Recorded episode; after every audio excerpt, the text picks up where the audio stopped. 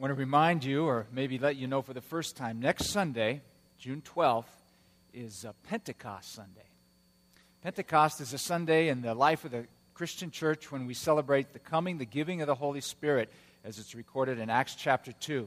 That was the day of Pentecost when God, through Jesus, sent the Spirit upon the church. So next Sunday is Pentecost Sunday, and um, you know, the Spirit came as tongues of fire upon the heads of those disciples, and um, red is a good color to wear. Check your wardrobe. See if you got any bright red because uh, it symbolizes the Spirit in our midst. And next Sunday, uh, I'll be here, but I'm not going to preach. Uh, Corey Hodges, Pastor Corey Hodges at New Pilgrim Baptist Church, will be our guest preacher. Uh, we're going to have communion together, and uh, I think it's going to be uh, a celebrate, celebratory Sunday. So, Pentecost Sunday next week. This is um, the last Sunday that we'll be doing our Bible study format for our sermons. Um, thanks for being a part of this. I think it's going well. This is our last Sunday. Uh, how many of you brought your Bibles this morning? How many of you have them? If you don't have them, reach down around your knees and, and grab a Bible. We're in 2 Timothy, studying a letter from the Apostle Paul to a young leader, pastor named Timothy. And Paul is writing to tell him how to keep the faith how to uh, not just keep the content of the faith, but how to live that faith as well and how to pass it along to others who can take it and transmit it and faithfully teach it. We're in chapter 2, and this morning the text before us is verses 14 through 26. Now, Bible study format is interactive, as you know. We all participate in this, so the first question we ask is what do we observe? What do I observe when I read this? What words stick out to me? What ideas? What actions? What contrasts? What comparisons? So, so pay attention to those things as we read this now and as we listen to these words of Paul. He writes, uh, Timothy, keep reminding them of these things. Warn them before God against quarreling about words.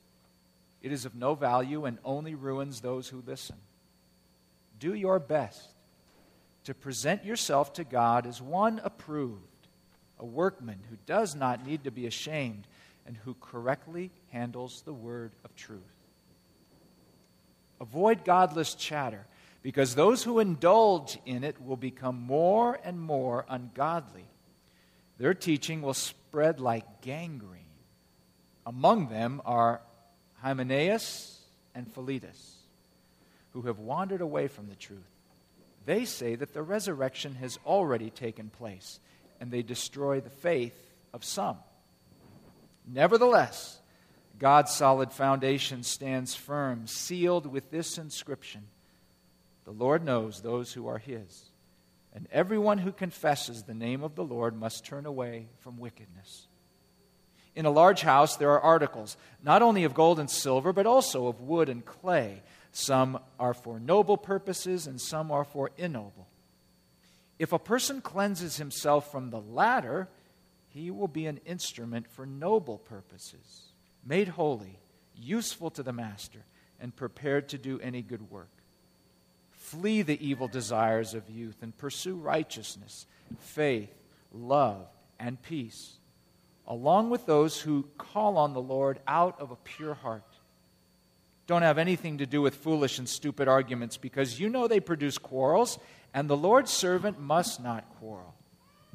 Instead, he must be kind to everyone, able to teach, not resentful.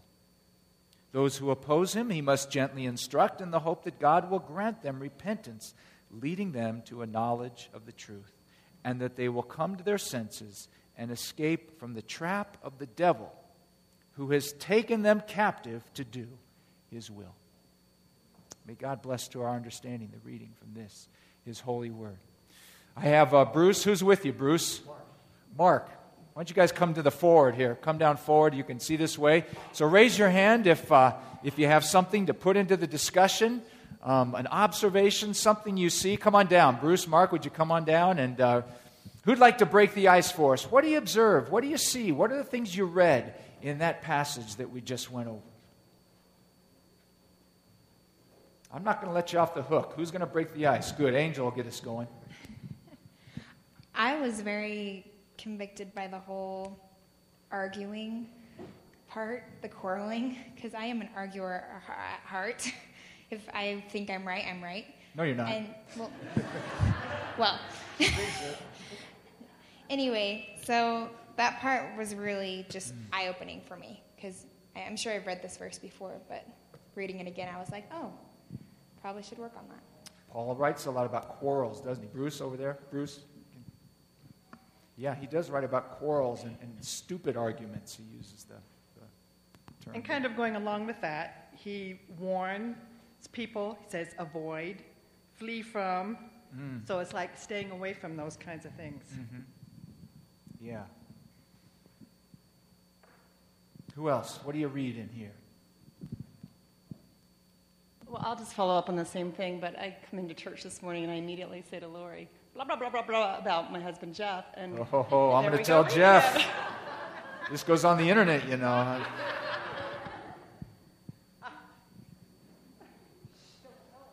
there are a lot of word words, aren't there? Notice how many words that, that, that are about words uh, chatter, quarreling, uh, things like that that, are, that, that, that speak about how we speak. Yeah. Get your hand up so they can see it. Over here and right back there. I think it's interesting that um, in 25 he says, opponents must be gently instructed in the hope that God will grant them repentance. So it's not our job to argue with them. I mean, we have to remind ourselves that gentle speaking mm. and wise speaking is um, gives God a chance to move their hearts. It's not our job. Yeah, it's very, the emphasis is on God will grant them repentance. I can't make them change. It's something that God has got to do. And the way we talk is important. We'll talk about that more, yeah. And uh, back there, Kathy had her hand up too, and Dennis, right here.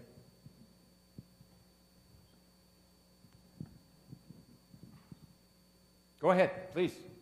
Oh, me? Yeah. Okay. So, um, if you got I, the mic, you got to speak. Okay, I shall. I liked the chatter, the quarrelsome, all that is likened to gangrene. Yeah, isn't that a powerful The implications image? are amazing. Isn't that a sharp image? What is gangrene? What is it? We got some doctors in here. What is gangrene?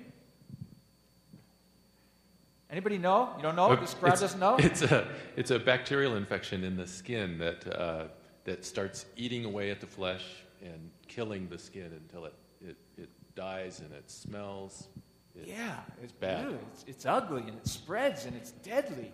Absolutely. Yeah. he says they're teaching, he's particularly talking about two individuals, Hymenaeus and Philetus. He says they're teaching what they're teaching. We don't know anything, we know a little about them, but not a lot. Um, boy, what they teach is like gangrene. It's just like bacteria, it's like a bad infection. Who else? What else do you read? We're off to a good start. Very good. Up here. Some good observations. it was almost hard for me to follow because he says, starts out reminding them of these things, and then he, he makes says like one thing, and then he's off on another tangent. But as I've looked at it a little more, it's like what he's doing is he's giving uh, a rule or a warning, you know, against something, and then he gives an example of how this is working and working against God's purpose and then an admonition at like the end of that paragraph saying, okay, do this instead. Mm-hmm. Okay, excellent. Anybody else? Keep it going. Um, I, I notice a lot of contrasts in here. There's just a lot of contrasts. Uh, some people have hinted at them. Contrasts about words. Um, there, there's words that are uh, you can quarrel about. There are foolish and stupid arguments, but then there's but then there's words that are kind, words that are um, gentle. I see contrasts about kind of what I would classify, Paul might say, as bad teaching and good teaching. There's a bad way to teach and there's a good way to teach. In verse 14, he says, uh, Why does he say, in verse 14, what is the reason Paul gives why he doesn't want quarreling? What will it do?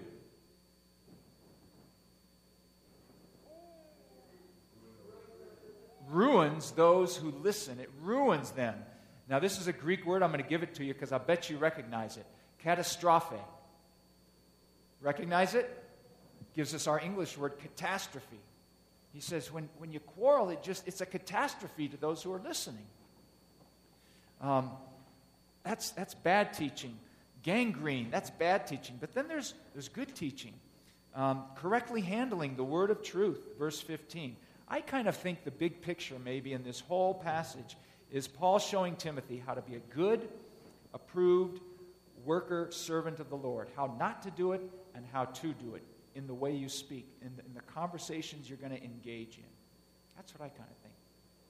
Well, let's, uh, uh, let's get to what some of these things mean. After we, we, we make our observations, we kind of say, okay, well, what do some of these things mean? And right off the bat, I think it's clear, it's a good observation. This thing about quarreling comes up uh, and, and, godless chatter.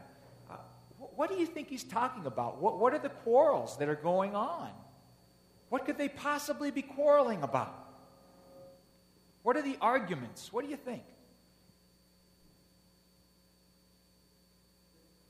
Over here, Mark. Can you get a mic over there? That the resurrection has already happened. What verse is that in? Um, um, verse 7, uh, 18. 18. They're saying that the resurrection has already happened. Anybody have a clue what that means? What, what they're talking about? Let me help you with that one. I had to look that one up because it wasn't clear to me at first either. Um, people were teaching that the resurrection wasn't something that was actually physical, it wasn't real, it was just a metaphor. They were teaching that when you become uh, connected to Christ, then you experience your resurrection, and it happens in your heart. And then that's it. That is your resurrection. Nothing more to look forward to. That's it. It was just kind of a spiritual thing that takes place in your heart. In other words, so it's already happened. Now, one of the reasons we know they were teaching this is there's some other things that we have that, that help give us insight into what was being taught in these early years. And there was a kind of a pseudo Christianity, a heresy going around called Gnosticism. And there were Gnostic documents. Um, Gnosticism was kind of a, um, a belief that was Christian but wasn't quite Christian. Uh, that's the way you spell the word, by the way. And uh, maybe you've heard of Gnostic Gospels. There, there were other documents written by Gnostic Gospels purporting to be about Jesus, um, but that weren't really. Maybe you've heard of the Gospel of Thomas or the Gospel of Phoebe or the Gospel of Philip. Maybe you remember Dan Brown. I think he's done some of this stuff with Gnostic Gospels, and you can still get them today. But uh, Gnosticism, a lot of the New Testament writers wrote their letters with Gnosticism in the background, instructing people, saying, be careful of that stuff. It's not really the truth, the true Christianity. Uh, Gnostic Gospels didn't make it into the Bible, and they were rejected because the early apostles, those who were with Jesus, who saw him, said, it doesn't add up. He didn't say all those things, and he didn't do all those things. It's not accurate. Here were some things that were in, uh, a couple of things I'll just share with you that were in the Gnostic Gospels that the early apostles rejected. Here are some things that were in the Gnostic Gospels that the early apostles rejected. In the Gospel of Thomas, the disciples asked Jesus, Well, when will the resurrection of the dead occur and when will the new world come? He said to them, What you expect has already come, but you don't recognize it. In the Gospel of Philip, Jesus is purported to say, if one does not receive the resurrection while still alive, one will receive nothing at death. Boy, there's not much hope there, is there? And then in another uh, piece of writing we have, Jesus says, You already have the resurrection. Now, the apostle said, Uh uh-uh, uh, did not say any of that. That is not true. We were with Jesus. And, and Paul um, takes this and says, This is the type of thing that Hymenaeus and Philetus are teach, teaching. And he says, It's wrong. Yes, it's true when we come to Christ, when we're baptized, there's a sense where our hearts are made new and, and we have been risen with Christ. But there is more to come. There is a real physical resurrection with our bodies that's still going to happen on that day we are united with Jesus. No, it hasn't passed. It's not all over. In 1 Corinthians 15, Paul writes this He says, How can some of you say there's no resurrection of the dead? If there is no resurrection of the dead, then not even Christ has been raised. So that's what they were teaching. I, I hope I've made that clear. I've tried to. Um, and, and it was not mainstream Christianity. By the way, I, I talk a lot about this. I talked a lot about it back on Resurrection Sunday in my sermon for that Sunday. So go back and read that and, and or listen to that. Uh, um, and, and you see how this same teaching has kind of crept into today. That the resurrection is just a metaphor, it's not a real thing, it's just kind of over spiritualized. Well, not in Paul's view and not in the early apostles' view. They said, oh no, it was real and it's going to be real for us too. So that's part of what they were teaching. Okay, I kind of took over there. I wanted to guide us through that. What do some of these other things mean? Um, what about quarreling um, and arguments? What are some of the things we quarrel about today? Maybe we don't quarrel about that as much, but are there quarrels, maybe stupid arguments that go on in the church today that those who are listening hear it and say, oh my gosh, I don't know about that. Christian, those Christian people, I don't know about their churches. Are there some quarrels that go on today? Can someone give an example?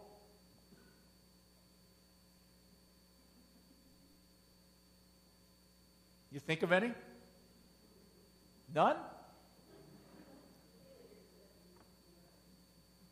Okay. How about um, like end times, last time stuff? This is when Jesus is coming and this is the way it is. I mean, that's important. But is it worth, you know, dying for? Getting fists up and punching one another out for? I'm not sure. You know, I think when, when people see the church, well, we're quarreling about when, when Christ is going to return, I'm not sure that's a good argument to have. Discuss it, talk about it, but I don't know if it's a good uh, argument. What are some other quarrels? Can you think are stupid arguments that take place that just have no place? Over here.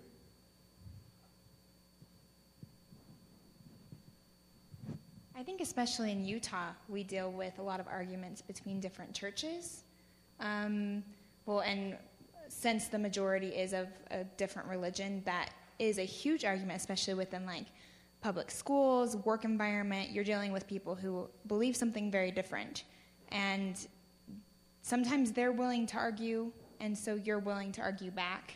And you really don't get anywhere. It's like talking to a brick wall on both ends, which really doesn't do you know, neither church really believes that, but that's what happens. And I think that's a big argument, especially here. I'm sure that takes place outside of Utah, but considering this is where I'm from, I think that's I've a good example. That. Think that's a good example. Anybody relate to that? I really think that's a good example. And, uh, you know, sometimes just within Christian churches, denominations, why do we have all these splits? Well, because people are arguing about things that sometimes they're not the essential thing. I know churches that are split because someone's reading the wrong version of the Bible. I know churches that have split because someone's not reading, someone's reading one King James and someone's reading another King James. And so they don't want it, they argue about it. I don't know if that's, I don't know, maybe it's just me, but I don't know if that's central to our faith. You know what I mean? Good, good illustration of that. Other thoughts on that? Uh, what some of these things mean. What do you, what do you mean? What do you think about this in verses 20 and 21. Can I ask you this? Help me understand what he means when he's talking about the silver and the gold and the wood and the clay, and there's some things that are for a noble use and some things for not a noble use. What do you think that means? Anybody have a clue? Here, we got a hand up over here. Anybody have some insight into this? Well, I don't know if it's insight, but when I read it the first time, I thought it was idol worship. Idol worship. Someone, someone thought that in the first service too. That was something. So uh, that, that's a thought. Any others?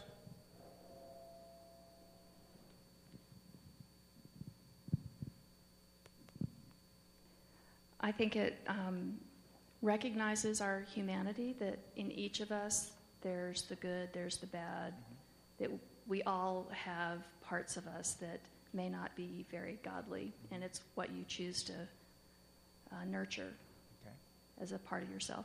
Okay. Mm-hmm. Mm-hmm. I think that's part of it. Yeah. Over here, Bruce. And I was thinking it could be also a comparison. People place more value on gold and silver, but not on wood and clay, but that isn't necessarily true. Uh-huh. Yeah. One does not maybe have more value than the other. Maybe not. What does Paul say he wants um, verse 21 I'm looking at, it seems to me he suggests that if a person cleanses himself from what's not noble, from what is ignoble, then you can be used for noble purposes, right? There's a, a, some, something you need to be cleansed from, he says. Um, I think it's a hard image. Let me take a stab at it. I think he's kind of making the comparison between paper plates and Lenox china. And he is saying that, you know, in a house we have paper plates and we have Lenox china.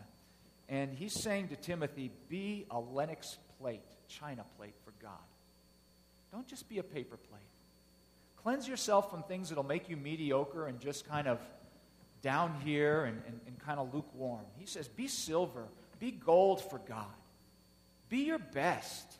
Be something in his hands that is, he uses, as he says, for holy, useful purposes to the master, and you're prepared to do any good work. Be fine china for God. What do you think? It's one, one take. One take. Think about it. You know, he doesn't define which is of more value. No, he doesn't. So I think it, it calls for an individual uh, evaluation of what we personally not only struggle with as sin, but also um, what's valuable in our gifts, for example, or in our relationship with Him. Mm-hmm. Mm-hmm. Yeah. yeah. Obviously, Paul talks a lot about um, quarreling and, and arguments and, and, what is good teaching. What does he say, verses 24 and 25, I'm particularly looking at? Donna Ree already pointed part of it out. But what does it mean when he says that the Lord's servant, instead of quarreling, must be these things? How does he say that the good teacher, that the Lord's servant should be? What is the way that we should speak?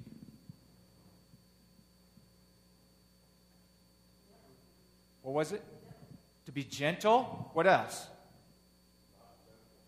not resentful. Be angry. Don't be resentful. What else? Kind to who? To everyone. Not just a few, but be kind to everyone. Gentle, not resentful, be kind. And he's talking about even if people oppose you, even if they even if you feel differently about something. Those are really important things to guide, I think, the way we talk, the way we engage with other people. Um, I, I, come back, an Angel gave a good example, I think. Um, sometimes in, in, in, Utah, and particularly if we're talking to people of another faith, it doesn't even have to be LDS. Maybe it'd be a, an Islamic person or, or a Buddhist person. But instead of arguing about the right and the wrongs, be able to listen, but, but, but be kind, be gentle, even people within our own faith. You know, resentment isn't going to do much in a discussion, it's just going to lead to that quarreling uh, and that argument uh, being argumentative. Yes? What I like about this is he says, do your best, not be perfect. Very good. Verse 15, look at that. That's a good observation. He says, do your best to present yourself to God as one who's approved. Don't have to be perfect. Don't always have all the answers. But do your best. Do your best. And there's a phrase I want to point out in that verse. Uh, he says, someone who correctly handles the word of truth. Correctly handles the word of truth. The, the Greek word means to cut straight. To cut a straight path, as like as when a farmer cuts a straight furrow when he's plowing his field, he cuts those lines straight up and down. You don't see farmers going off and zigzagging, they are straight up and down. That is contrasted with verse 18, where he talks about these two characters who have wandered away from the truth. The meaning of that phrase is to swerve. It's actually a phrase from the world of archery, the bow and arrow, and shooting an arrow and missing. You know, when you shoot an arrow, you want to hit the target, but they've swerved. They've shot their arrow to the wrong side. But Paul says to Timothy, you cut a straight line with the word of truth. You make sure it's right down the middle. Right down the middle. Up here in the front and back there. Mark up here. Go ahead, Dave. I find it interesting that he said, um, is it? flee the evil desires of the youth and pursue righteousness.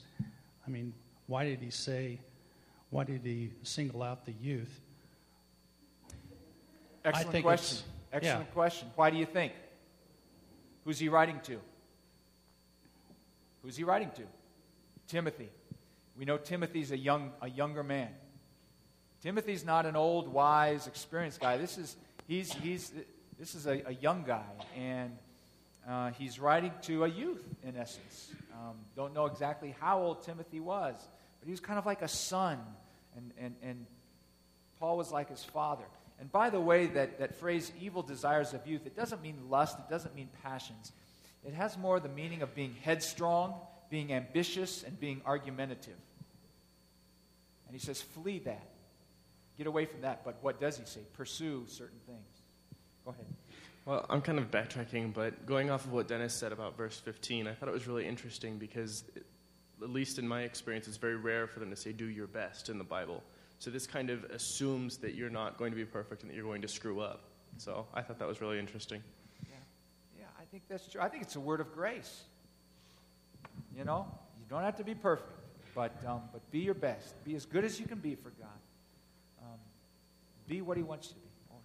And see, and I relate that back to the gold and silver and wood and clay and take a different perspective than you. Uh-huh. And if you only have wood and clay to offer, that's your best, and that's okay. It doesn't have to be gold and silver every time. It's kind of like I know when I first started Bible study quite a few years ago, they said, You start from where you are. You don't have to know the whole Bible and offer that to people. You give what you have to give. That's right. That's right. Very good. I see anybody else up here? Uh, Bruce or Mark?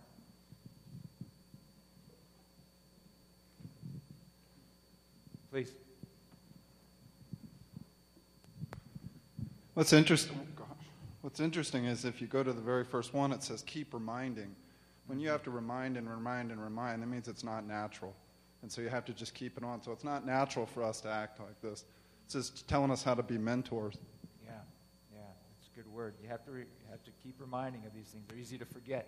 Easy to forget. Right over here. Um, I want to go back to what uh, the lady over there said about the uh, gold and the clay and how you have to maybe work up to the goal, but it it never says that the gold is the best because uh, there's always you know the false idols made of gold, and um, then it says to cleanse yourself. So if you're the clay, you can. Um, it doesn't matter like what it is, but you cleanse it, and it's it's good as gold. Yeah, yeah. And in second and in Second Corinthians, Paul uses that same term term clay, and he says, you know, we're just clay jars, and it's the power of God. We're clay jars, it's the power of God that shows within us. We're just plain ordinary, but when we do something uh, great, it's, it shows that it's God's power inside of us because we're not that much. So you can read it like that. You can take it like that, absolutely. Let's, uh, let's wrap it up this way. Paul wants to tell Timothy this is how you talk, this is what you do, this is how you are the Lord's servant, an approved teacher. What are some of the things we've seen? What does it mean to be an approved worker? Verse 15. What does it mean to do your best to be an approved worker? How, take some of the phrases. What have you learned? What have we learned that it means to be an approved worker? Just shout it out.